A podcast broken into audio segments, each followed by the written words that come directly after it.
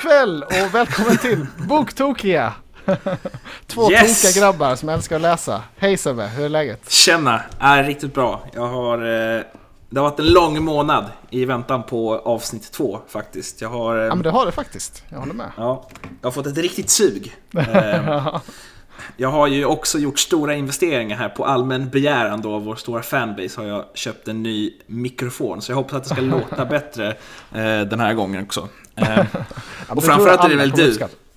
Framförallt är det väl du som var väldigt angelägen om att jag ska...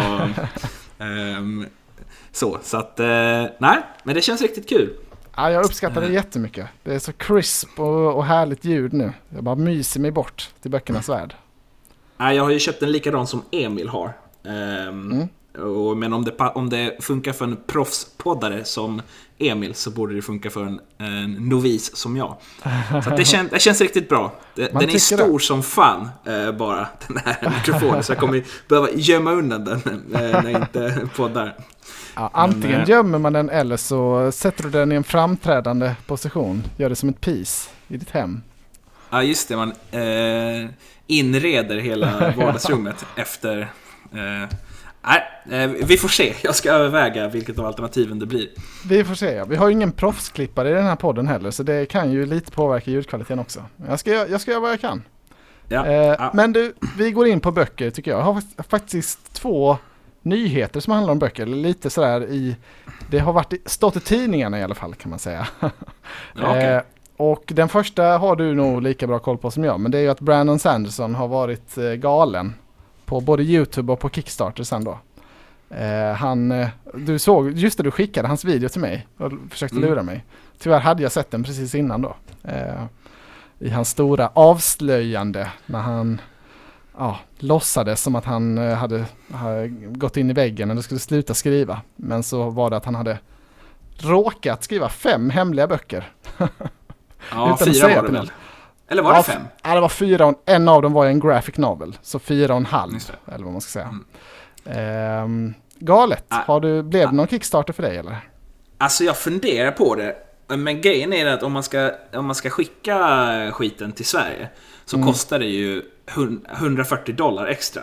Så att det är liksom Mm. 3000, 3000 spänn allt som allt om man vill ha fysiska böcker. Och Mm. det känns Det- som, ska man, ska man vara med så vill man ju ha de riktiga böckerna. Känns som Ja, inte ja, ja. någon- Men, men det är ju riktigt coolt. Han har ju tagit eh, världsrekord i, eh, i Kickstarter. Den ligger uppe, jag har faktiskt inne och kollat på den nu, den ligger uppe Mm. på 279 miljoner 849 000. Eh, nu gick den upp till 854 000 så den ökar ju Ja. stadigt. Och Och den har har 14 rätt- dagar kvar. Ja, den lär ju kli, kli, k- klämma sig över 300 miljoner då säkert. Det är väl svenska pengar som Mm. det står där i slutändan. Det är ju det, mega imponerande. Eh, är det är helt sjukt. Och någonstans så känns det som, menar vi två är ju båda två riktiga Brandon Sanderson fanboys. Och det Mm. känns som att det blir fler och fler som upptäcker honom. Men det Ja. känns ju fortfarande som att han i Sverige, eh, liksom, förutom alltså fantasy-världen så är han ju ganska känd. Men annars är ju han en doldis. Eh, Mm. Ja, men han har ju ingen, han har ju ingen tv-serie än och ingen film än. Det är, det är det enda sättet att breaka för general audience tänker jag. Ehm, men det, det borde inte vara många år kvar alltså. Det, nu när, alltså med det här Kickstarter-rekordet måste ju någon filmstudio ta chansen snart och göra ett försök. Ja, är det, men alltså oavsett så tänker jag vi kommer ju läsa de här böckerna. Ja, ja, definitivt. Så att det blir... Nej men ri- riktigt kul grej. Han är, ja, han är riktigt eh, bra, Sanderson, och riktigt rolig också. Det är kul videos. Jag satt och kollade nu, du skickade ju en intervju till mig med där han pratar med någon på YouTube. Där han Mm. berättar att hans dröm är ju att han ska få dö i, i liksom, när, de, när de gör serierna så vill han vara med precis som Stan Lee då i Marvel-filmerna. filmerna. Mm. Så vill han vara med och vill bli dödad då i varje film och serie. Så att, eh, det ser vi fram emot att se honom lida. ja, verkligen. Ja, vi kommer ju läsa allt Sanderson eh, släpper, det kan vi väl lova nästan i den här podden. Vi har ju till och med lite i det, detta avsnitt. Kan jag lova det redan nu? ja. Vi har väl annars läst det allra mesta han har skrivit. Eh, Det finns eh, Ja. vissa böcker som jag inte har läst än, men på det stora hela, alla hans större verk har vi ju båda två läst. Så att, ehm, Jo det har vi Han men han, han är ju rätt så snabb på att släppa nytt så det blir ju, alltså man får ju, får ju nya saker tack och lov att läsa hela tiden. Och det är också det som är bland det bästa med honom. Att Mm. Just att det kommer nytt hela tiden. Det är inte om man... eh, Det är mycket värre om man är fan av eh, han som skriver Game of Thrones exempelvis. Nu kommer jag inte på hans Mm. George namn. R.R. Martin eller Patrick Rothfuss är väl de två största bovarna i Ja. dramat som folk brukar nämna. Och han Scott Lynch också. Ja, han har mm. väl... eh, han hamnat i en djup depression så att det är väl eh, mer förståelse där. Men, men det är ju riktigt tråkigt när man väl har börjat läsa en serie. Då vill man ju ändå kunna se framför sig att man kommer kunna läsa klart den. Och det, det kan man ju verkligen göra med Brandon Sanderson. Han är ett monster. Ja, det verkligen. Men jag tyckte det, det var värt att ta upp i alla fall tyckte jag. Och sen en annan grej så tydligen är det så att böcker, fysiska böcker säljer mer än någonsin nu eh, i världen. Och det är mycket tack vare TikTok tydligen. mhm. Eh, jättemånga, eh, ja, bland annat DN och, och Forbes och sådär har skrivit om detta. Att eh, en del av eh, TikTok då, som heter BookTok, alltså en hashtag BookTok, eh, har blivit jättestor. Och de två böckerna som främst har dragit nytta av detta, eller som verkligen har exploderat, liksom, det är två lite äldre böcker. Det är The Song of Achilles, som vi båda har Mhm. läst väl? Och Ja. eh, It Ends With Us av Colleen Hoover, som jag har läst och Mm. tyckte var helt otrolig. Eh, de böckerna har tydligen liksom så här de är- är flera år gamla men har nu då sen, sen TikTok exploderade sålt i flera miljoner ex. eh, Och gått upp på topplistorna igen. Så det är lite Coolt. coolt, tycker jag. Ja, Så vi är, vi är på fel forum egentligen. Vi borde göra eh, TikToks istället om våra böcker. det borde vi Det kanske är nästa steg. Ja, vi, vi är för gamla för det. det vi har skämt, kan inte skämma ut oss på de, de nya heta plattformarna. Ja, nej. Ja, ja. Men... ehm, Men, eh, men det jag tänkte komma till. Ja, det jag tänkte komma till. Du borde verkligen läsa den It Ends With Us.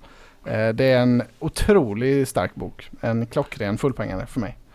Eh, Och kan- den, den är kanske den då som alltså mest har exploderat på TikTok. eh, jag, jag tittar faktiskt på den här om veckan. Så att den, eh, det kommer jag nog göra snart också. Jag, Mm. Ja, jag, den, jag känner till den. Du känner till den? Ehm. Ja men det är bra. Då ska vi gå in på vad vi har läst nu. Är, vi har ju en, eh, en gedigen skara. Framförallt du. Ja. ja, jävlar vad jag har läst sen sist. Det... Eh, grabben är ju fortfarande eh, ganska passiv så att säga. Han sover ju mest hela dagen. Ja. Har ju haft ganska lugnt på jobbet och, och så. Så att jag har haft mycket tid att läsa. Det har varit riktigt, riktigt gött. Så att jag har faktiskt läst tio böcker eh, sen sist. Eh, målet var väl sex, så att jag har eh, lite mer än vad jag hade tänkt mig. Men eh, Ja, så vi har mycket mycket, att prata om. Ja, verkligen. Eh, det har inte blivit några godnattsagor eller sådana barnböcker än då väl? Antar att det är Nej. lite tidigt. Inte riktigt än. Ehm, Men det kommer nog. Men jag- vet inte om jag kommer ta upp dem här. Det kanske blir en separat podd då för, för barnböcker om de inte är... Om det inte är väldigt mycket verkshöjd i dem. Ja, då kanske det är kan vi ta på. TikTok. Ja. Ja, nej men du, börja berätta. Jag är jätte... Du hade något, något hemligt säger du, men jag vet inte när du vill avslöja det. ja. Ska, vi, ska vi börja med det hemliga? Ja, det är gärna. så-. Supertaggad. Jag, jag lägger upp alla böcker. När jag börjar läsa dem så lägger jag upp dem på Goodreads. Då är det som eh, currently reading. Men Mm. den här boken har jag inte gjort det för att jag tänkte att jag skulle överraska dig lite grann. Och det Vad kan detta vara? Eh, Mm. Eh, och anledningen till att jag tänkte att jag skulle läsa den nu, det... eh, Som du såklart känner till så har det varit lite oroligt i, i världen nu de senaste veckorna. Bara sen förra podden så har ju det här fruktansvärda kriget i Ukraina satt igång. Och det- det är klart att det är svårt att inte lite grann fundera på eh, risken för att det kan liksom, bli större eller påverka en själv i större utsträckning. Så att, Ja, verkligen. och, och då kände jag att så här, om det blir ett världskrig nu, eh, hur kommer jag klara mig då? Och kom fram till att eh, eh, svaret var antagligen inte så bra. Och det, och det har ju främst att göra med att jag har inga färdigheter som man har nytta av i liksom ett eh, krigssamhälle. Nej, du ehm. har en ny poddmick nu. Den kanske är värd någonting. ja, precis. Jag säljer den mot eh, paket bröd eller något. Nej, Ja, men, nej, du och jag tillhör ju den förlorade generationen när de slutade mönstra och sådär. Så det, vi är ju Ja. helt borttappade. Vi blir kanonmat antagligen längst fram. Ja. Men, men, men i alla fall, och då har jag följt rapporteringen kring eh, kriget väldigt aktivt. Mm. Ehm, och när jag gjorde det, sen så fick jag då... mm, eh, Jag följer en blogg som heter Rika Tillsammans, eh, Callout. Riktigt bra om man gillar privatekonomi. Men han mm. som driver den rekommenderar då en blogg som heter Cornucopia. Som drivs av en man som heter Lars Wilder Eng. Och eh, den hanterar allt möjligt från eh, liksom ekonomi till eh, världshändelser och så vidare. Mm. Och nu sen kriget började så har han egentligen direkt, inte direkt på det, men han uppdaterar flera gånger om dagen vad som händer och har kanske lite annan infallsvinkel än eh, en vanlig media, så att säga, vanlig svensk media som det ändå varit mycket fokus på, typ det är kört för Ukraina har ju ändå budskapet varit i, i stor utsträckning att eh, snart kommer Kiev falla och sådär. Och han har väl... Ja, åtminstone till en början var det ju ja, bara så. Han har väl haft en lite mer, så att säga, Ukraina-positiv eh, liksom uppfattning. Och, och, och, grejen är att han är författare och har skrivit mycket böcker om eh, krig som alla typ går ut på att ryssen anfaller. Så att han, eh, han är ju okay. Eh, uppenbarligen inte så glad mm. Eh, för ryssen. Och, var, han, eh, var det en ukrainare? Förlåt, jag missade lite. Vem, vem nej, han är svensk. Han heter Lars Vil okay. Wilderäng. Ja, ja. Och eh, vad jag skulle komma till nu då. Han har skrivit en bok som heter Är du förberedd? En handbok för krisen. oh, wow! Ja, det, snyggt, snyggt omslag. Eh, som, som då är alltså en bok för preppers. Så att en, ja. en eh, introduktion till prepping. Eh, så, sen är mentala och fysiska råd för krisen. Och då tänkte jag att, eh, eh, att det kändes väldigt angeläget att läsa den. Så det har jag gjort nu. Ja, kan du ge eh. oss de fem bästa tipsen nu då? Hoppas jag på. Eller vad, ja, men, vad har du fått det, ut av detta? Ja, men så kan man väl säga att boken är indelad i alltså, olika kapitel som handlar om egentligen olika basala behov. Och, saker, alltså, och, och då kan man säga, då är det första han säger att man klarar sig tre sekunder utan hopp. Och då är det... Alltså det, det är väl lite cheesy liksom, men det bygger ju någonstans på eh, liksom de mer psykologiska aspekten av, av en kris. Liksom att om man ger upp, ja då är man ju körd. Så att, eh, alltså så lite liksom resonemang kring hur ska man liksom rent psykologiskt tänka kring för att klara sig genom en kris. Eh, mm. li, lite flummigt, kanske inte främst därför jag läste, men ändå. Så, så tre sekunder utan eh, hopp. Och sen så är det tre minuter klarar man sig utan syre. Så då är det, eh, då är det liksom tips kring eh, ja, men alltså hur, man, hur man förbereder sig för en situation. Eh, exempelvis om det blir kärnvapenkrig, liksom hur man kan skydda, skydda sitt hus så att det inte kommer in gammastrålning exempelvis. Och också generellt lite grann kring, alltså det var inte heller så jättegivande men typ kör inte båt full. För att trillar du i vattnet så så. Men alltså men ändå liksom kring, okay. alltså basal, och även lite kring HLR och, eh, och sådär. Mm. Och jag gick faktiskt en HLR-kurs i tisdags. Det hade inget med det här att göra, men eh, då kände jag ändå att det var liksom början på min prepping-stig. Ja, det känns ju lite överkurs kanske att atombombsäkra sitt hus, känner jag. Jag hoppas det kommer lite mer nej, man kan ta till sig. ja, jag, jag håller med. Eh, och sen så eh, nästa del, alltså, tre timmar utan alltså, skydd från omvärlden menar Så att i, i liksom tuff, tuffa miljöer som det är vinter och sådär så klarar man sig kanske runt tre timmar eh, mm. utomhus. Så det handlar mer om hur, hur man ska tänka liksom, kring fysiskt skydd. Eh, hur man bygger eh, ja, hur man bygger bivacker eller om, hur man klarar sig utomhus helt enkelt. Mm. Eh, om det är eh, svåra förhållanden. Så, så det är tre timmar utan skydd och sen så är det tre dagar utan vatten. Och då eh, diskuterar han liksom vikten kring just att ha, ha tillgång till vatten och hur man bör tänka kring det. Eh, ja, du har väl man... ett par dunkar hemma hoppas jag? Det... Nej, jag, har, jag har ju inte det. Eh, Nej, det har jag haft i, i flera år faktiskt. Jag, ja. jag lyssnar på den här P3 Dystopia-podden. Som ja. skrämmer livet ur en med varje avsnitt. Eh, så sen dess har jag gjort lite av de basic-grejerna. Och steg ett var ju att ha lite vatten. Ja. Några, eller rätt många liter. Så jag har det lite undangömt i mina garderober. Ja, men det är vettigt. Nej, men och, och, så just vikten kring det. Så det var väl ett liksom, tips eh, då. Och sen så eh, tre veckor utan mat är då nästa avsnitt som handlar om eh, prepping för att se till att man har föda. Och, och någonstans menar han att sannolikheten att vi hamnar i en sån kris att man inte kommer kunna få liksom, in mat. Alltså att alla eh, alla vägar från hela Europa eh, gör att man inte kan få in mat i samhället. Det är väl ganska begränsat. Dessutom så är vi ju, enligt honom då, eh, självförsörjande till 60% ungefär i Sverige. Så att vid, vid en kris så finns det ju ändå, det produceras ju mycket i, i Sverige, kanske mer än vad man tänker på. Mm. Eh, och sen slutligen var det då tre månader utan eh, medicin. Så, så att det är liksom Okej. uppdelat då på Mm. olika eh, och sen så olika tips på hur man kunde förbereda sig då inför en eventuell kris. Liksom, där ehm, han då även går in, jag menar de, delvis av råden är ju, är ju lämpliga även för, för mindre kris. Alltså, den här skrevs ju innan eh, covid exempelvis. Så det Ja. var, resonerade ju lite grann kring en pandemi, liksom, man inte kunde komma ut och sådär. Ehm, Ja, men, men Jag vill, jag vill gärna veta dels vad, vad, tyck, vad kommer du sätta för betyg? Eller vad har du satt för betyg? Och dels vad har vad, alltså tipsen? Vad, vad ska jag göra Sebbe? Lär mig. Hur ska jag preppa? Eh, ja, nej men alltså betyg. Eh, det var helt, helt okej och liksom eh, intressant läsning. Jag kanske har sett en tre och en halva, en fyra på det här. Det, Det låter rimligt.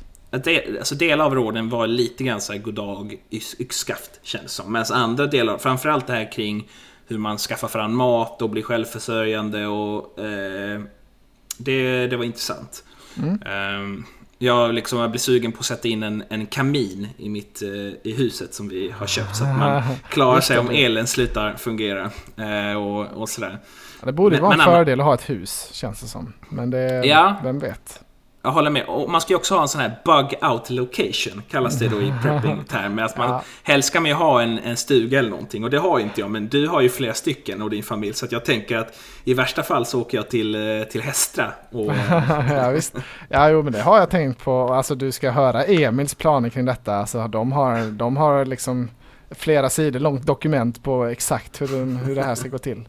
Eh, så han är, han är förberedd. Men eh, hur är det med, ska man ta ut dollar och sådär? Eller hur, vad är det med cash? Är det, ska de, ska, hur, många, hur mycket dollar ska jag ha hemma Sebbe? Är det, räcker det med tusen? Eh, 10 000? Han rekommenderar, han trodde man behövde ungefär 5000 kronor. Det är också det som ens försäkringsgivare i regel accepterar. Eh, eh, Om så man, att, eh, om man blir bestulen på det menar du? Eller- Ja, precis. Eh, Det är en del, brukar vara en del av ens försäkringsvillkor för en försäkring att man inte har mer än 5000 kronor. Så att, eh, Mm. det var hans tips. Eh, nej, men alltså, intressant eh, läsning. Jag, jag sa nog till det, men det är faktiskt både han då, Lars Wildring, men också hans fru, Lena Wildring, har skrivit den. Och hon är någon så här alltså, survivalist-galning som typ så här, eh, seglat runt jorden och eh, åkt. Alltså hon är mer äventyrarpersonen. Så de tillsammans ger ju ganska intressanta eh, insikter i det här. Um, så att, eh, nej men det var intressant, eh, intressant läsning. Jag känner mig kanske lite bättre förberedd, men, men samtidigt, om, om Putin kommer imorgon så är jag ju körd oavsett. Men då vet jag i alla fall vad jag gör fel. ja, det är bra. Eh, ja, men eh, alltså, ja. Vettig boken då. Kul, alltså. Ja, kul, kul, eh, kul hemlig bok. Om, om jag ska fortsätta, det, det närmsta jag kommer på samma spår, det är att jag har börjat läsa Guillous eh, Hamilton-serie. Eh, de, de börjar ju på 80-talet, så det är ju väldigt mycket om KGB och eh, Sovjet och muren och sådär. Så det är lite ändå, det är väldigt intressant historiskt så. Jag älskar hur Guillou skriver om historia. Eh, Det är det bästa han gör med Brobyggarna och det är även väldigt bra i, i Hamilton-serien. Eh, sen är det kanske inte jättebra prepping-tips så, men det är ändå, det, man, det sätter det i en kontext som blir väldigt, eh, alltså blir extra, känns extra verkligt och läskigt. När man, alltså jag har lyssnat mycket på, på ljudbok på, på den andra delen som heter Den demokratiska terroristen. Eh, och då lyssnar jag på den på gymmet mest. Och då rullar det tv på gymmet också som man ser. Så då är det liksom, har det här blandats med nyhetsbilder och så har jag lyssnat då på den här eh, boken. Så det har varit lite, ja, det, det gav en extra dimension. Eh, jättebra det, böcker. Är det nya projektet här nu då, att läsa hela Hamil- Hamilton-serien? Ah, Jag hade inte tänkt det, men det, jag, har lite, jag har dragits in mer än vad jag hade förväntat mig. De är väldigt eh, trevliga. Eh, jag, har både, jag har blandat lite läst och jag har läst dem på Nextory. Så det finns Mm. både som ljudbok och e-bok. Väldigt skönt att mixa, mixa en match lite. Eh, Mm. Så eh, ja, det, jag kommer nog fortsätta rulla på med dem. Jag får se vad jag hinner med. Ja, man vill ju ha lite mer nytt och fresh till, till eh, boktokiga också.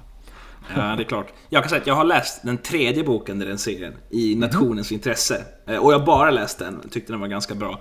Och anledningen till det är att jag har en eh, kompis som har, han, han har bara läst en bok i sitt liv. Det. Och, det, och det är den boken. Och då ville han ha bokklubb med mig. Då, så jag, jag läste den bara för att kunna diskutera den med, med honom. Ehm, Ja, men jag, precis, jag har precis börjat med den nu. Den, eh, den känns inte alls så pjåkig. Eh, Ja. Men har du läst Guillou senast eller? Det var väl lite snack om det förra gången att du var... Ja, jag står i kö. Jag, jag tror jag är på kö 70 eller någonting på biblioteket. Så Oj då. att, eh, Ja. Eh, så Inte småningom. än Däremot kan jag säga att jag har läst andra boken i Arn-trilogin. Oh, Den har- ja. Har du läst den? Nej, jag försökte läsa den första när jag gick på gymnasiet men jag kom inte igenom den. Det, det, så det är min upplevelse med Arn. Tyvärr. Men jag förväntade mig lite mer då. Jag trodde, ja, jag hade inte samma utsökta raffinerade boksmak som jag har nu då. Nej. Utan jag var mer ute efter krig och action. Ännu mer än Jag- vad jag är idag. Jag tror du kommer gilla den. Den första boken är ju lite segare. Där är de ju mest i Sverige. Det är inte så mycket krig och sånt där. Däremot i bok nummer två som jag läste nu då. Där Mm. är han ju, eh, Arn, eh, är nere i eh, det förlovade landet.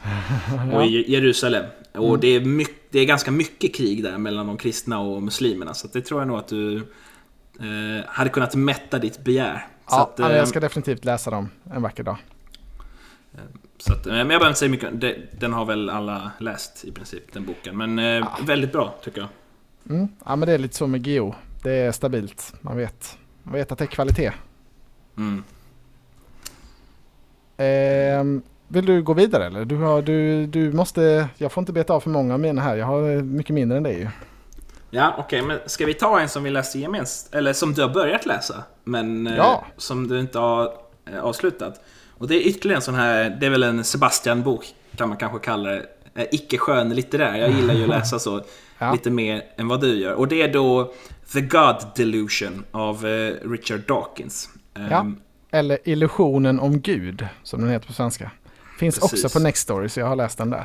Eh, jag blev superinspirerad när jag såg att du hade läst den.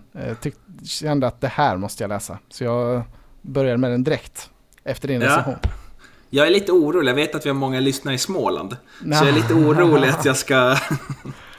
Men eh, ehm, Illusionen om Gud, eh, i kort kan man väl säga att det är ju ett, ett akademiskt eh, verk av en superateist, Ian Richard Dawkins. Och som verkar ha väldigt, han, han hatar religion kan man säga. Eh, inte, inte nog med att han är väldigt övertygad om att Gud i någon form inte finns överhuvudtaget. Han verkar dessutom ha väldigt stora problem med, med existensen av religion och påverkan som religionen har på, på samhället. Eh, så. Ja, i början där nämner han väl att titeln kunde varit roten till all ondska. Eller, Ja. eh, jag vet inte vad det är på engelska, men det, det är ju Ja. lite hans inställning. Eh, Eh, Ja, så, att, så, inte, så, eh, inte så nyanserad inställning till, till religion kan man väl säga. Och, och, och grejen är alltså, boken går i princip ut på att förklara, först nummer ett, varför finns inte Gud? Eh, det är liksom det första anslaget. Och när han väl har förklarat det så är väl nästa del då att förklara varför är det eh, varför ska man liksom inte tvinga in folk i religion? Och, och, och också lite grann, han argumenterar ju för att det är barn, eh, i princip barnmisshandel att, eh, ja, tvinga hjärntvättning. in barn, ja, liksom. att tving, tvinga in barn i religion. Mm. Och jag kan ju säga själv här, jag är ju själv inte troende. Jag har ju kallat mig själv för agnostiker ganska länge. Men han har ju ganska mycket om agnostiker i den här boken. Han, han, tycker att det är en, inte dem. Nej. Nej, han, så att... Eh, eh, så, eh, jag kanske ändå ska säga att jag är... Eh, eller, eller säg, jag kan känna igen mig mycket om man säger kring agnostiker. Alltså på något sätt, jag, är, jag tror på Gud lika mycket som jag tror på det flygande spagettimonstret. Eh, så att jag kan inte bevisa att det flygande spagettimonstret inte finns. Men jag är ganska övertygad om att så inte är fallet. Och, och lite grann så förhåller jag väl mig till Gud. Så att... Eh, men jag tycker det var intressant läsning. Det är ju ganska... Jag läste den på engelska. Jag vet inte om du läser den på svenska eller på engelska? Eh, jag läser den på svenska och blandar det med ljudboken på engelska. För det fanns inte Mm. ljudbok på, på svenska. Eh, så jag eh, mixar både och i den. Mm. Ehm, den hade varit lättare att tillgodogöra sig på engelska, för den är ganska komplicerad och akademisk i delar. Jag har ju läst filosofi ett mm. år. Så att, och det hade jag ju en del hjälp av, för han har vissa väldigt teoretiska avsnitt där han diskuterar olika gudsbevis och egentligen eh, Thomas av Aquinos gudsbevis och så sågar han dem då. Eh, mm. Otroligt och, och, intressant. Ja. Det, eh, det gäller att man sätter, att man koncentrerar sig. Ja, det är ju ingenting man läser eh, sådär en halvtimme på kvällen liksom medan man är halvsover. Utan man måste ju vara fokuserad för att, mm. för att det ska gå. Men eh, vad, vad, tycker du? Jag tycker den är skitbra än så länge. Alltså mitt, ett av mina fa absoluta favoritteman i böcker det är ju onda präster eller typ så här när det visar sig i fantasyberättelser att, att religionen, alltså när guden kommer fram och visar er, er religion är helt fel, alltså när religionen faller. Det är typ mitt bästa tema. Ja, så jag, mm. jag, är, jag är väl ganska så, alltså det här med roten till all ondska, det, det väl, går väl hem rätt bra. Alltså det, jag, jag, jag är mer på hans sida än, än om han är emot. Eh, och jag, jag älskade det här, jag tyckte det var skitintressant när han pratade om det här med hjärntvätt med, om, med barnen. Och att man mm. egentligen inte borde få uttala sig om religion om man, in, om man har samma religion som sina föräldrar. För då har mm. du inte tagit ett eget ställningstagande. Eh, och jag är uppvuxen i bibelbältet men, men mina föräldrar är inte superreligiösa. Men, men jag, jag tror ju ingenting. Mm. Så jag, jag ser mig att ha halvrätt att uttala mig då kanske. Mm.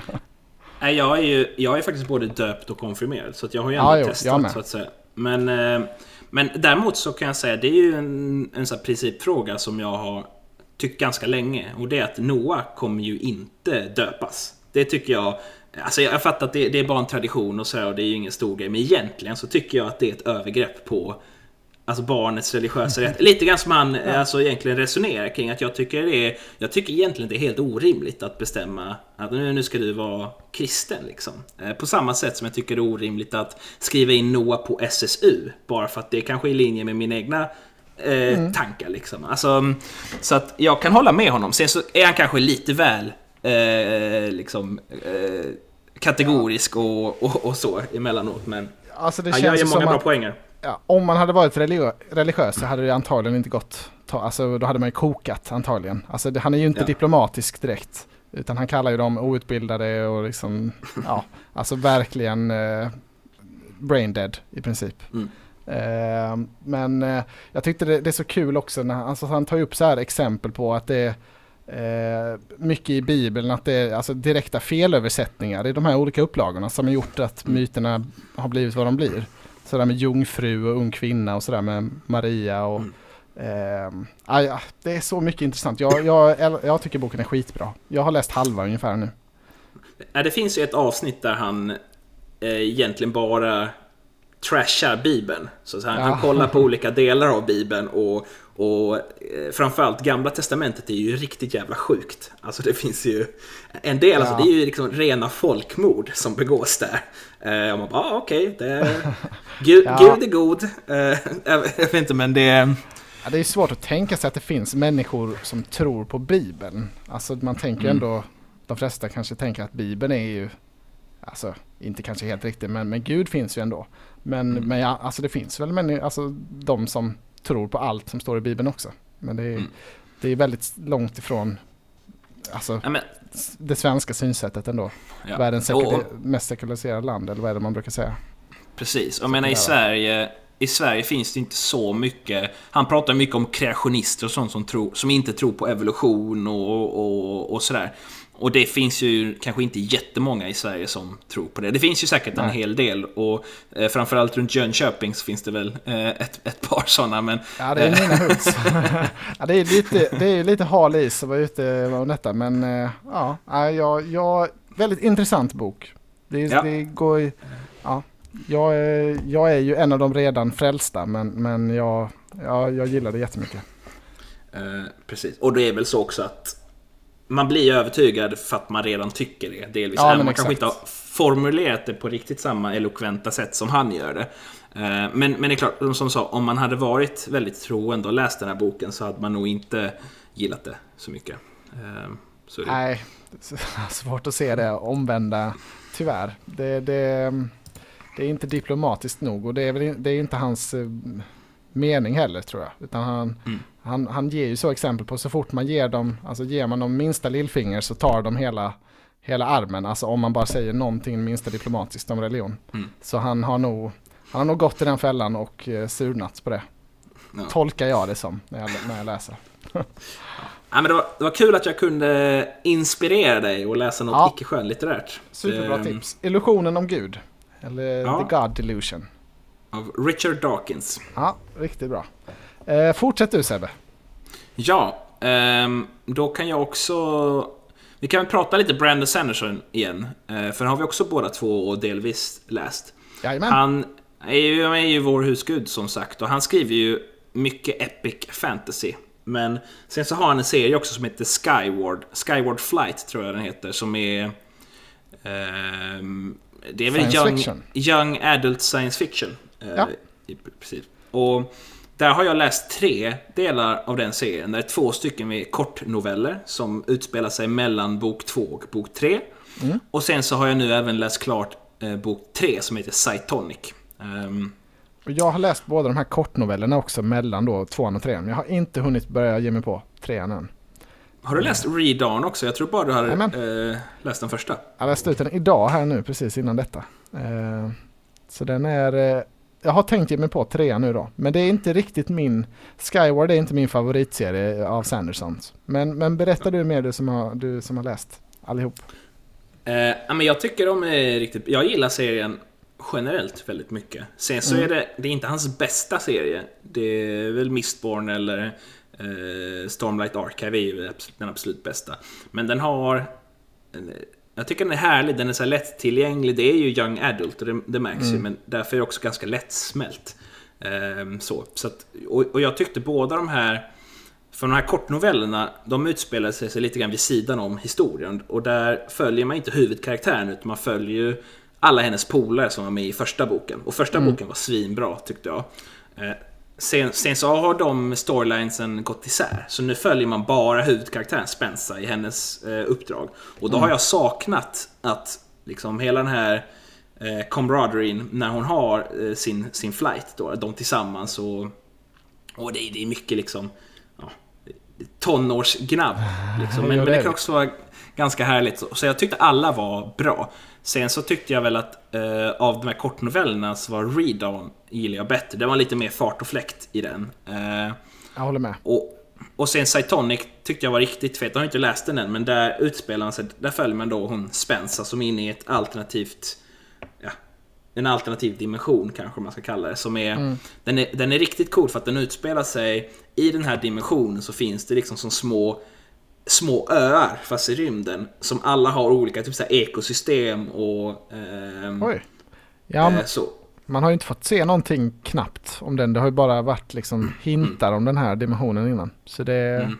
Ja, det Nej men och, så, så, så det, och det är mycket liksom även, äventyr och det fokuserar mycket också på hennes liksom då, cytoniska krafter. Mm. Men det är bara som- hon som är huvudperson då i... Alltså det är bara Ja. hennes perspektiv. Ja. Det, finns, För- det finns korta, korta eh, interludes där Okej. hon Mm. kommer i kontakt med eh, hennes, eh, ja, killen hon gillar. Ja, ja. ja, men det, gör, det känns ju väldigt naturligt med de här kortnovellerna till den här serien. För det är ju, alltså, det är ju karaktärer ändå som man vill, alltså, som man är intresserad av att följa. Ehm, Mm. Så när, ja, jag gillar det du säger att alltså, det, känns, ja, det känns väldigt naturligt att, att lägga till eh, lite sådana extra för de som vill ha mer. Eh, och inte Mm. bara Spensas berättelse då. Ehm, jag gillar ju, alltså det här är ju science fiction då, lite light med, med mycket young adult, adult eh, prägel. Jag gillar i min science fiction mycket mer alltså hardcore, väldigt så sciencey. Eh, eller military sci-fi som är lite annan genre.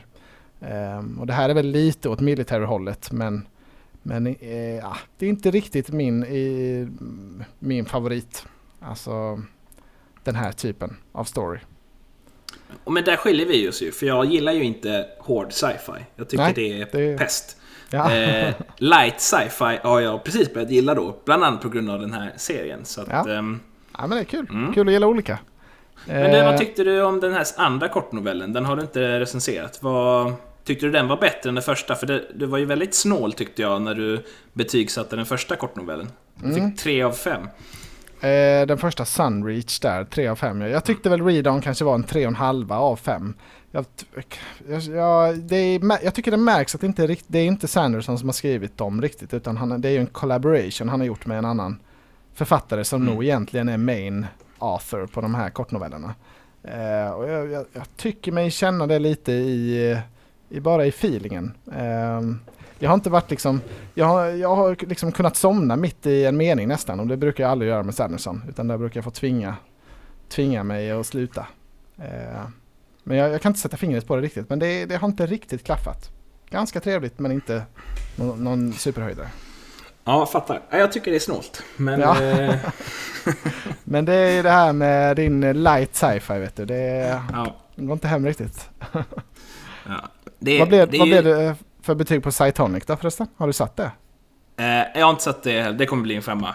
Det blir det? Jag gillar, wow. ja, men, jag nice. är, om, du är, om du är snål så är jag kanske lite för generös. Det är klart att det finns eh, eh saker som man kunde vara bättre med boken. Men jag vet inte, det, det ska inte mycket till för att jag ska sätta en femma. Det räcker ju nästan med att Sandersons namn står på boken och så är det en automatisk femma. Ja, det, det är väldigt få som inte är det. Verkligen. Ja, han, har, han har ju släppt en kort novell till som jag är riktigt sugen på att läsa. Ja, den måste du läsa ju. 3.1, som, den utspelar väl sig efter trean då?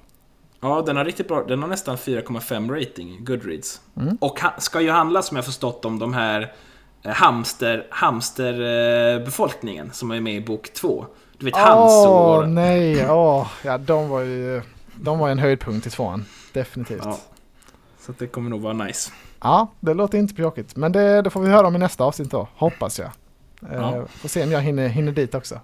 Uh, ja, men det, det, är kul med Brandon. Men, men uh, det blir väl en Mistborn i år väl? Sista delen där i serie 2 av Mistborn ska väl komma i år. Det, det, ja. det kittlar ju mer hos mig. Så det ser jag otroligt mm. mycket fram emot.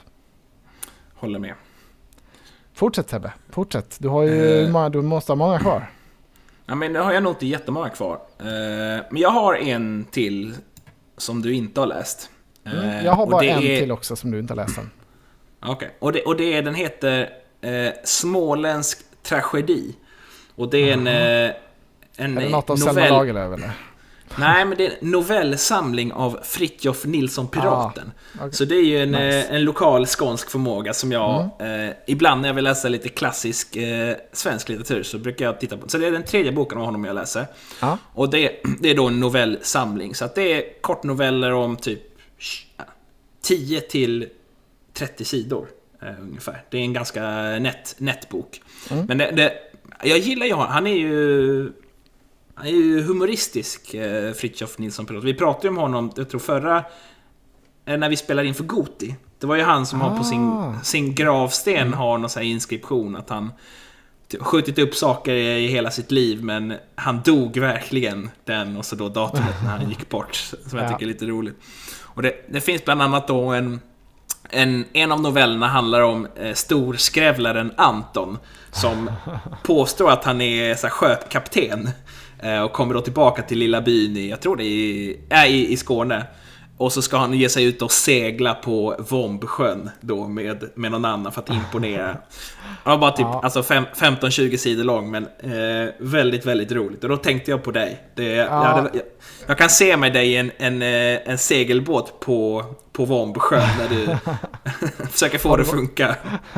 Har du varit på Vombsjön eller var ligger den någonstans? Är det Nej men det är ju Nej, det är i Skåne. Men Vombsjön är väl typ där stora delar av Skåne får sitt vatten ifrån. Det är en stor vattentäkt. Mm. Um, men det ligger ju... Ja, vad fanken ligger Alltså det ligger i Skåne. Ja, ja jag, jag, jag, måste läsa den här. Alltså kanske inte hela novellsamlingen då, men den där om Kapten Anton måste jag ju. Ja. Den, den, den är given. Den måste jag läsa.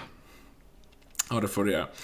Uh, ja, men jag kommer nog, det kommer bli mer Fritiof Nilsson Piraten alltså. Han har ju bott i mina hoods också här i, i Slottsstaden. Um, så att, ja. Eh, ja, men mm. fortsätt med det. det han är väl en upp, uppburen klassiker eh, så det är väl bara att köra.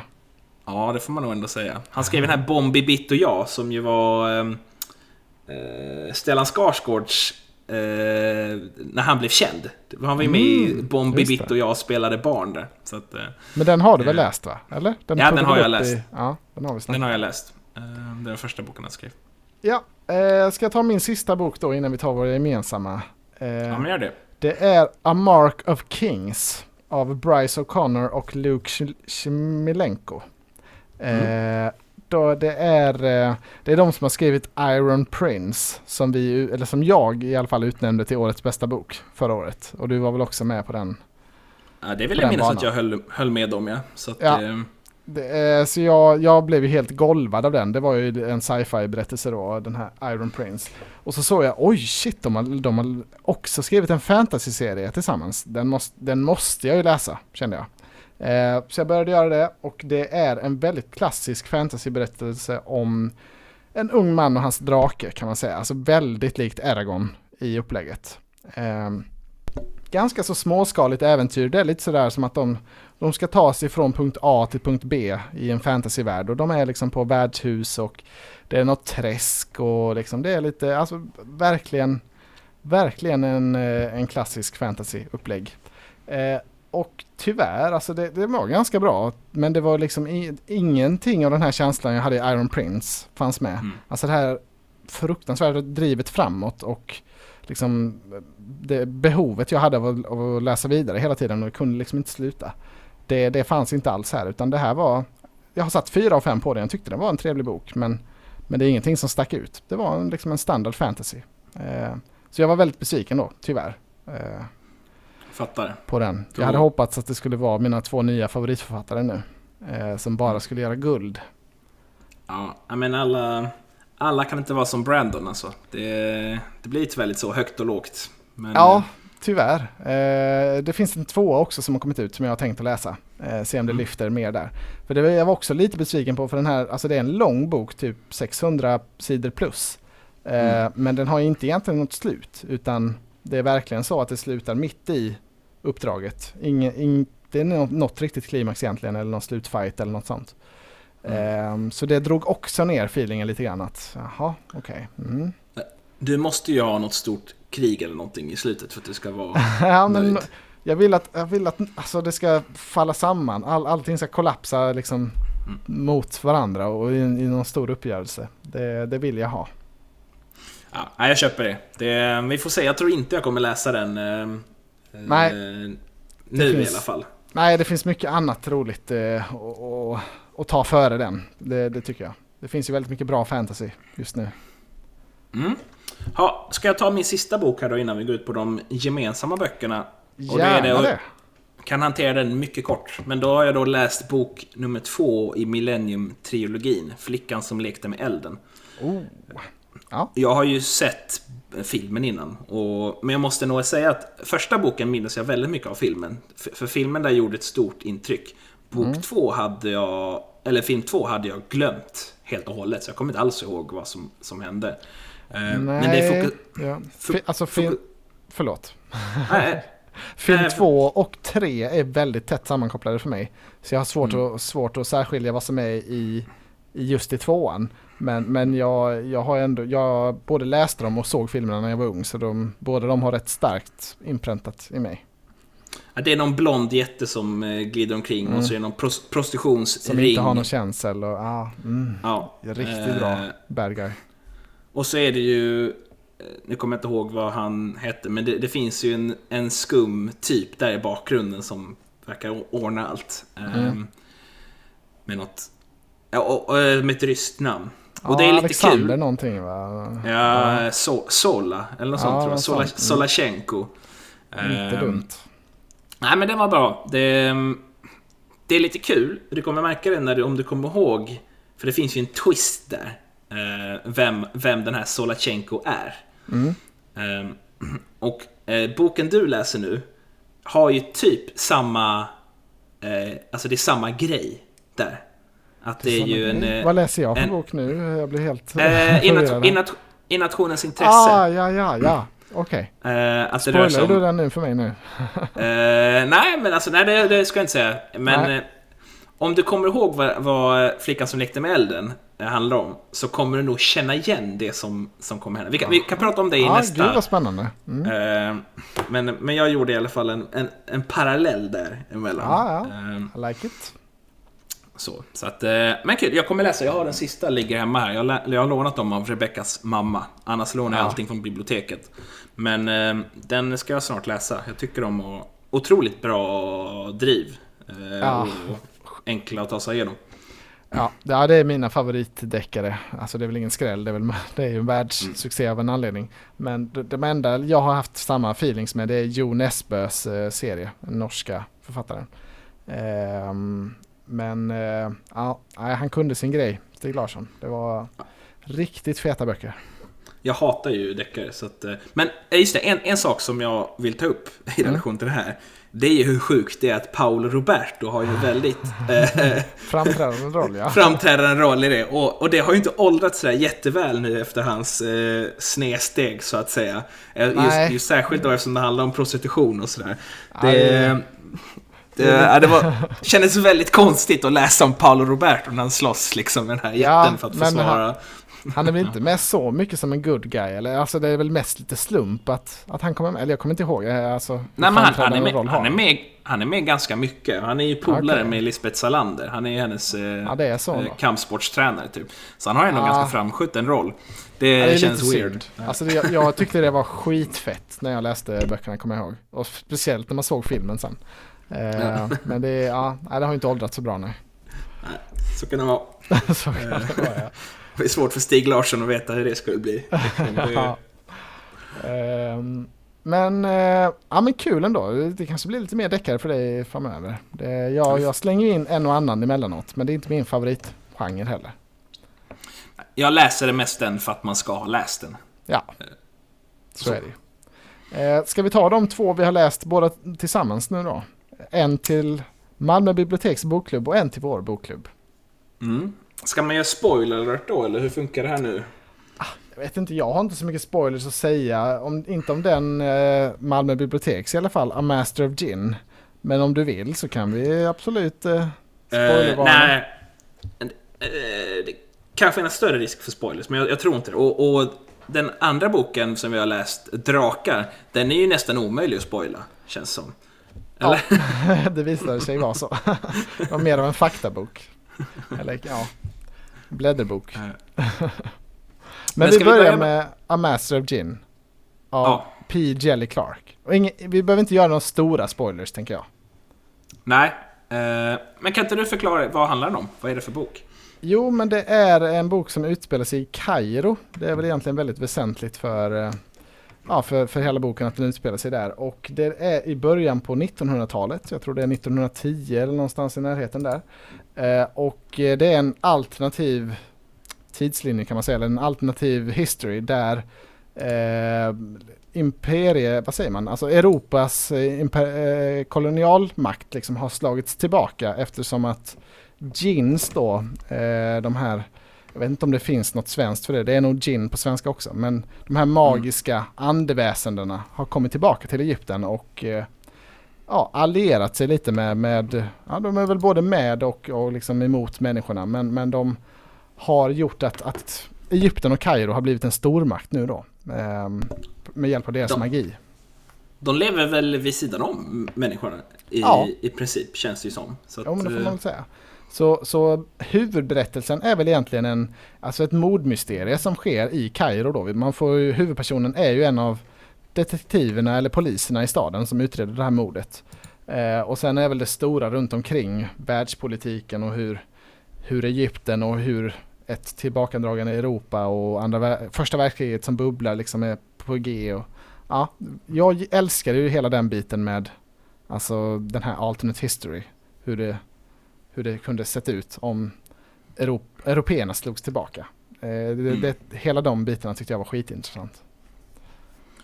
Eh, nej, jag, jag håller med, jag tyckte det var, fanns mycket saker som jag gillar i den här boken. Eh, dels är ju, jag menar egyptisk mytologi är väl kanske inte det man eh, mest har läst om. Alltså jag menar grekerna har, stöter man ju på hela tiden och sådär, men just Egyptens mytologi eh, not so much. Så jag, jag tyckte det var ganska häftigt. Sen så störde jag mig lite grann på eh, för när det ska ut, utspela sig på 1910-talet, jag tror det är 1912 till och med. Mm. Eh, Men, när jag läste den så fick jag inte känslan att man var där. Och jag, det diskuterade vi på bokklubben och det, det, det kanske har mer med mig att göra med boken att göra. Men de här ginnerna har ju lett till så stora teknikutvecklingar så här, som man uppenbarligen inte hade på den tiden. Så jag fick fel bild. Jag, jag tänkte att det var typ nutid. Eh, mm. Och att man ja, hade AI det... och sådär. Ja, alltså det var ju lite då magisk teknik kan man säga som, som ju hade gjort ett leap. Alltså som hade överträffat då mm. liksom den riktiga teknologin eller den i, som finns i vår värld. Eh, men jag, alltså, ja, jag gillar det greppet. Jag, jag, jag kunde verkligen se mig liksom framför mig de här, ja, men den här 19, tidiga 1900-talsmiljön ändå. Även om det fanns de här lite mer magiska eh, mm. inslagen. Uh, så ja, jag hade inga alltså, problem med det. Men det, jag kan verkligen förstå. Alltså, hamnar jag i fel känsla så då, då går det snett för mig också. Så det, jag vet hur det känns. Men han var... Annars tyckte jag att ja, men det, var, det var en bra bok. Jag, jag tyckte det var jättekul att ha läst den. Och han, han P. Jelly Clark, det är ju ett, det är inte hans riktiga namn. Uh, nu vet jag inte vad han heter på riktigt, men han är ju... Han, han är ju inom akademin. Och, ja, och skriver då... Och född och uppvuxen i USA då. Lite förvånande tycker jag. Att, för det kändes ju väldigt autentiskt. Jag tänkte absolut att det var någon författare från Alltså Egypten då eller eh, Kairo till och med. Eh, det känns ju lite vågat att, alltså det är ju, man öppnar sig för kritik. Eh, när man, alltså, eh, och skriver om andra kulturer så. Men mm. Nu är ju, alltså, jag, jag, kan ju inte uttala mig om autenticiteten, jag vet ju alldeles för lite. Men, men jag, mm. jag tyckte verkligen han målade upp världen jättebra. Mm. Ja, jag håller med, det var fräckt. Det var bra karaktär och så. Det var ju lite kul för att många av de coolaste, eller typ alla av de coolaste karaktärerna var ju kvinnor. Eh, mm. Och kvinnor som dessutom då också var eh, delvis i alla fall var muslimer och hade hijab och sådär. Och det är lite häftigt för att det inte det är inte så jätteofta de får lov att vara hjältarna i, i böcker. Så, så, så, det tyckte jag var lite, lite fräckt. Ja men den kändes ju väldigt modern så. Alltså det, mm. det jag tyckte den var jättetrevlig. Sen så jag gillar generellt inte det här greppet med att, att, att göra en deckarhistoria i en fantasyvärld. Alltså jag är alltid mycket mer intresserad av själva fantasyn eller de stora, alltså de stora svepande händelserna än kanske en liten, ett litet mordmysterie. Men, men jag, tyckte, jag tyckte balansen blev bra här. Det blev inte så himla mycket eh, polisarbete liksom bara utan det var ändå väldigt mycket spännande hela tiden och den här atmosfären var ju hela tiden ständigt närvarande. Mm. Ehm, så jag, jag, det var mycket bättre än, än vad jag hade vågat hoppas eh, när, när de presenterade liksom upplägget i början av boken. Bra humor också, tyckte jag. Ja. Det fanns en del... Eh, en del... Eh, jag, jag fnös lite högre än vad jag brukar när jag läste. ja, men man läser någon... man... Alltså man ska, det är sällan man skrattar rakt ut, men en, en fnysning tycker jag ändå, det är ett bra betyg. det är väldigt bra. Det är det, det är det högsta man kommer upp till när det gäller böcker. Ja. Men ja, det var ju någon ande med flaskan-scen där i början så satte tonen riktigt bra. Det, mm. det gillade jag också. Ja, men det, det, är väl en rekommendation verkligen. Alltså det är inte det bästa jag har läst men jag är väldigt glad att jag har läst den. Mm. Var... Och den är ju också, den är från 2011, eller 2021 till och med. Mm. Så det är ju ganska ny bok. Så att om man tycker om att läsa frä, fräscha grejer så är den ju, är den ju där. Ja. ja, vi får väl slå ett litet slag för Malmö biblioteks eh, bokklubb där. De, de eh, ibland så väljer de rätt. Mm. Ja, ganska ofta till och med, tycker jag. Mm. Jo, men uh, faktiskt. Vi läste ju den här kinesiska Sagan om ringen-boken som du hatar. A Hero Born, ja. ja, där träffar man kanske inte 100% rätt, men det är ändå kul att ha läst den. Men kan vi bara säga nu till nästa gång, om någon är intresserad, så kommer vi läsa Black Sun av Rebecca Roanhorse. Mm. Och den är väl, tror jag, den träffen är väl om typ en och en halv vecka eller någonting. Så ja, det är dags att börja läsa den här nu. måste börja läsa den nu ja. Immediately mm. efter detta. Så det är min nästa bok. Den ska sitta tänderna i här direkt efter vi har pratat klart. Eller kanske inte direkt mm. efter, men ikväll. Ja. ja, men den verkar spännande också. Så det ska bli kul. Mm. Um, den, men... den verkar utspela sig i någon form av... Uh, den är i Sydamerika, alltså i indiankulturen, mayakulturerna innan i Colombia. Mm. Så det kan nog bli lite häftigt också. Också en annan in, intressant kultur som man kanske inte läser så mycket, eller så ofta om. Ja, men som gör sig väldigt bra. Finns ju risk för öppna sig för kritik där också. Om man kanske skulle Mm. kolla upp från början om författaren är, var de kommer ifrån. Hon heter ju Roan Horse, så det låter ju inte jättelatinor för nog ändå erkänna. Nej, Eh, ehm, det är på håret om man klarar sig. Men, får ja, ja, men det, ska bli, det ska bli kul att läsa i alla fall. Men ska vi ta våran, vår egna bokklubb också? Drakar av eh, Johan, Johan Egerkrans heter han väl? Ja, det stämmer. Eh, det är ju jag som har valt den här då. Eh, mycket baserat på en, en väldigt glimrande recension i DN som jag såg. Eh, och ett väldigt högt betyg i liksom generellt snitt. Det är Mm. många, som, många som verkar gilla den. Eh, och jag, jag har aldrig läst något av e Egerkrans innan så jag visste inte riktigt vad man skulle förvänta sig. Men det, det som det visade sig vara var väl egentligen en, alltså en coffee table book med lite små intressanta fakta om drakar och mycket snygga illustrationer och Mm. ja, alltså det, det är ju ingen sammanhängande berättelse utan det är lite, lite av ett, ja, lite, lite om, om drakar och, och varför, hur olika kulturer har sett på drakar. Det är en väldigt, väldigt vacker bok. Ja, Det är otro, verkligen. otroligt fina illustrationer och jag tyckte det var alltså, jätteintressant. Ehm, Jag menar många av de här drakarna har man hört talas om innan och man har ju... Alltså drakar är ju en återkommande grej i fantasy. Det är ju, det är ju svårt att undvika drakarna. Mm. Och det är ju otroligt fräckt. Men det finns också, dels så är det de skriver om olika typer av drakar. Och där skiljer han ju mellan västerländska och österländska drakar. Det tyckte jag var lite intressant. Mm. Där i, i, I västerländska, drak, eh, västerländska drakar är ju allt som oftast monster. Eh, de vaktar en skatt eller de är onda om man... Ja, de vill människan eh, illa. Medan i österländska drakar är ju mer liksom, upphöjda väsen som är goda, alltså nästan som eh, gudar på sätt och vis. Och ibland är de ju gudar till och med. Så det tyckte jag var lite, lite fräckt faktiskt. Jag har inte tänkt på den skillnaden tidigare, men det... Nej, Ehm. jag tycker ändå man får en väldigt ty- alltså om jag skulle blunda och tänka mig en drake då skulle ju jag börja med den här västerländska då för, på grund av min bias. Men om någon skulle sagt tänk på en asiatisk drake så har jag ändå en väldigt tydlig bild av alltså en, en lite annan, ett annat djur då som mer, inte har vingar och sådär lite mer slingrar sig fram, fram genom luften. Eh, och lite det här mer det här vänliga då som man ser i paraderna och så. Mm. Eh, så jag, jag tyckte det var jätteintressant också. Eh, Eh, och hur de här drakmyterna har uppstått liksom oberoende från varandra eventuellt. Men alltså att, Mm. att så himla många kulturer i världen har haft de här alltså sagorna eh, om Mm. väsen då som är väldigt draklika. Jätteintressant också hur han kopplar det till dinosaurier. Och att det Mm. alltså egentligen inte ska kopplas ihop för mycket med dinosaurier för fossil, alltså det var liksom inte en grej så. Ja, nej, I- när, de- när de här uppstod så hade man ju, Mm. När myterna uppstod så kände man inte till dinosaurier Nej, exakt. överhuvudtaget. Så där, den liksom feltänket har väl jag gjort lite kanske att ja, men det är väl klart att, att drakar har funnits som legend om någon har hittat liksom en, en, ett drakhuvud. Eh, Mm. Men det är inte så att man bara kan gå och hitta det liksom, utan det, det är ju arkeologi som har fått fram det nu på senare tid. Eh, så vår tids drakar är, säger han ju är ju präglade av, av dinosaurier men inte liksom inte medeltidens eller liksom äldre kulturer.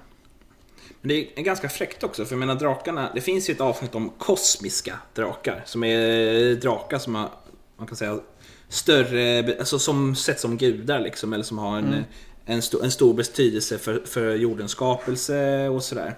Mm. Och det är många där som man, en heter ju Ouroboros exempelvis, och det har man ju hört liksom. Jag har aldrig fattat vad det är, men det är ju en drake som äter sin egen svans. Och Mm. egentligen är det som en, en orm. Också just kopplingen mellan ormar och drakar har jag aldrig riktigt funderat på så mycket innan. Men det är klart att det finns ju en tydlig, en, en, en tydlig koppling. Och det finns ju också diskussioner kring eh, exempelvis i, i Bibeln så finns det också hänvisning till drakarna. Det har man ju aldrig tänkt på. Men så en Det har leviatan nu. ju en typ av eh, drake. Och den har man ju hört om om man kan sin bibel. Eh, så. Eh, och även då ormen i paradiset. Liksom någon form av drakkoppling där. Så att det finns ju mycket. Alltså, i, I många olika eh, liksom, eh, religioner och trosuppfattningar så finns det ju drakar på ett sätt. En annan som också, det är också, eh, det är ju också Bibeln, det är Behemofen. Som är någon form av uh, jättedrake. Och det, det är ju också det är ett ord som, som finns liksom. ja, alltså det är mest ett coolt fantasyord nu. Både ja. Leviathan och, och Behemoth är ju, alltså mer om mm. man ska beskriva något mäktigt, har det blivit nu. Mm. Uh, men, uh, men ja, jag, jag, tyckte den var, alltså det var ju väldigt snabbläst. Vad är det, 140 sidor och hälften är ju liksom bilder. Uh, mm. Och sen är det ju rätt så liksom korta texter då, lite om olika draktyper och, och sådär. Mm. Jag tyckte den var väldigt trevlig men det är ju inget Alltså det är, det är inte som att läsa en bok riktigt. Det är mer Nej. något att sitta och bläddra i kanske på bibblan eller så. Jag, jag tänker att man kommer ha nytta av den här boken när man spelar TP i framtiden. Mm. Någon, ja. någon gång kommer man ju få en drakfråga som man knäcker på grund av den här boken. um, kan vara så ja. Mm. Det var Men, vi... Jag tyckte det var väldigt kul. Jag tror det var någon, undrar om det var en indisk drake eller vad det var. Det var någon som sköt bajsprojektiler. Uh, det tyckte jag var kul. Okay. Uh, ja, det, det minns jag inte riktigt. Men vilken var, vilken var din favorit? Har du någon favoritdrake? Oh, ja, men det var väl den bajsskjutaren då.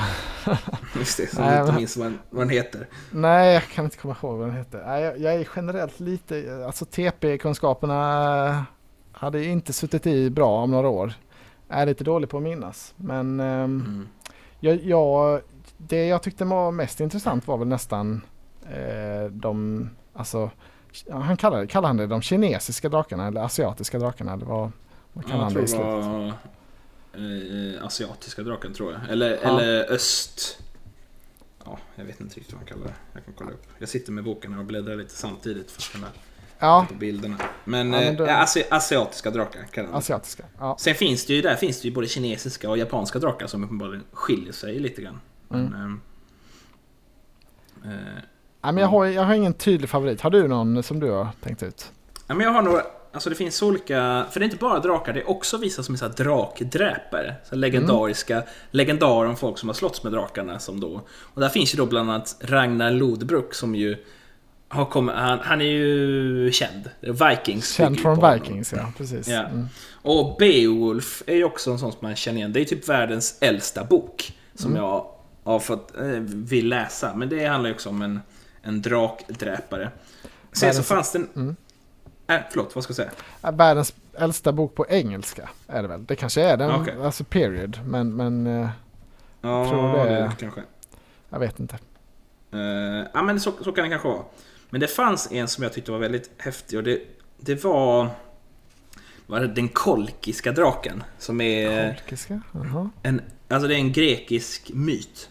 Som mm. då handlar, alltså det handlar om en, eh, en grekisk hjälte som skulle då åka till Kolkis. Eh, för att en, det fanns någon form av så här gyllene skinn som vaktades av, av draken. Mm. Och hela den storyn var så jävla sjuk. Det var den här Jason som är en av de kända hjältarna där. Han skulle då försöka få den här eh, han som seglade på skeppet Argo.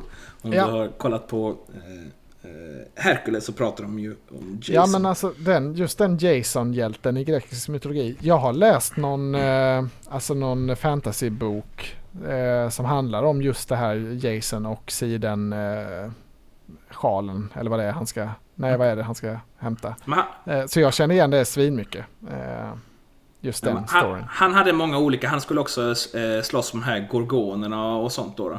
Mm. Men det, det som var så sjukt här, det är att han den här kungen på den här ön som då inte vill hjälpa honom, hans eh, dotter eh, tyckte jag om den här Jason, så hon hjälpte honom. Och hon eh, eh flydde då. Men sen så, så hon dödade sin egen bror och styckade ja, kroppen. Eh, för, att då, för att distrahera sin farsa så dödade hon sin egen bror. Ja. och, sen, och sen så var det ju så kul att sen gifte de sig. och hon hjälpte hon då mot eh, den onda Pelias, jag vet inte vem det var, men i alla fall eh, hon ja, lurade hon då... flera stycken där, det var många ja. stickmord hon, hon hade för sig. Hon lurade då någons döttrar att hacka sönder fadern och stoppa honom i en gryta. Ja. Eh, men trots då alla hennes uppoffringar och alltså har vi ändå någon som She stands, stands behind her man, får man ändå säga. Eh, ja. Så tröttnade han på henne och övergav henne. Då. Och ja, det är ju lätt så i de här mytologierna. Det går snabbt, det är snabba vändningar. Ja. Det är mycket svek. Ja, och då blev hon så arg att hon la en förbannelse över en brudslöja som hon sen då skickade till Jasons nya brud. Och när hon prövade slöjan då fattade hon eld.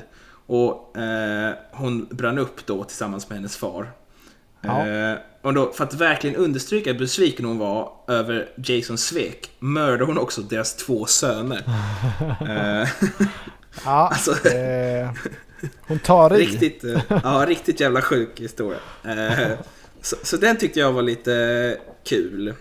Eh, och ja, det finns ett par sådana olika. Det fanns också en som var riktigt kul. Det var någon drake som man tittar på den så blev man blind. Eh, Grejen var bara den att den heter Bolla. Och det är någon, jag tror det var en ungersk drake. Eller någonting. Kan det vara kanske. Eh, det är så, just det.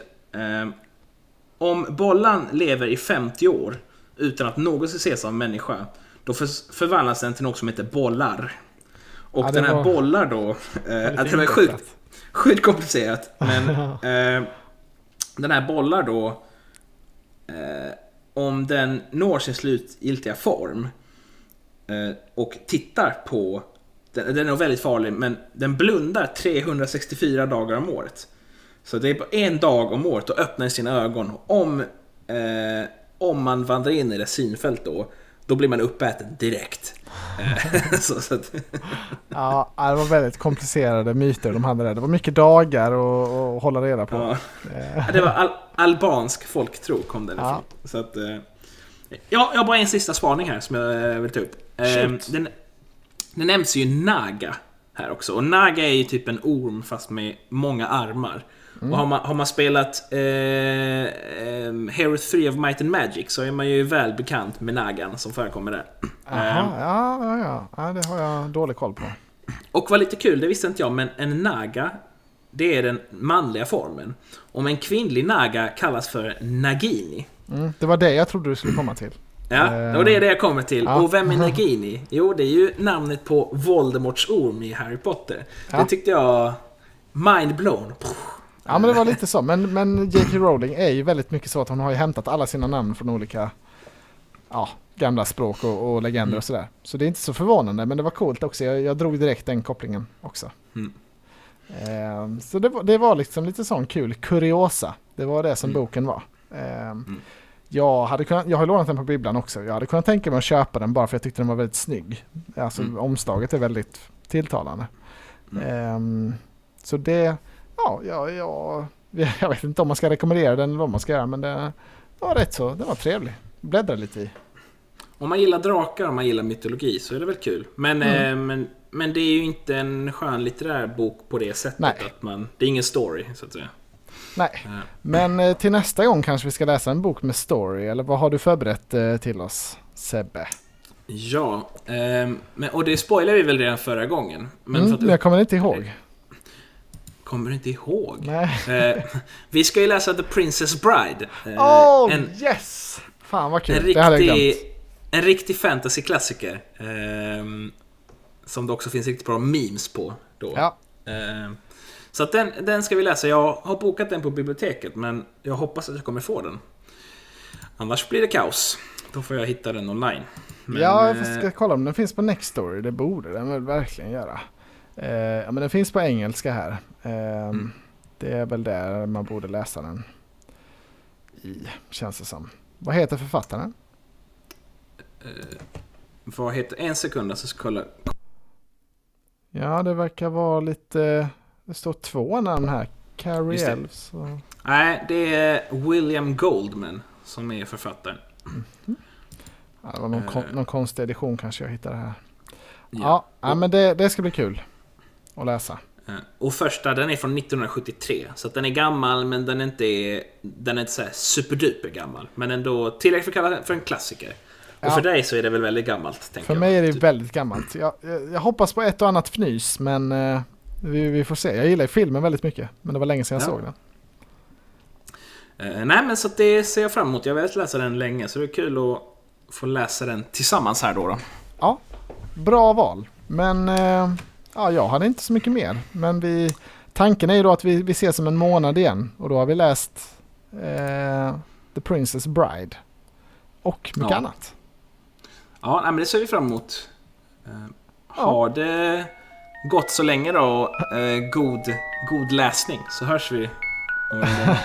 God läsning till dig också. God, god kväll. Ja, god kväll. Hej hej!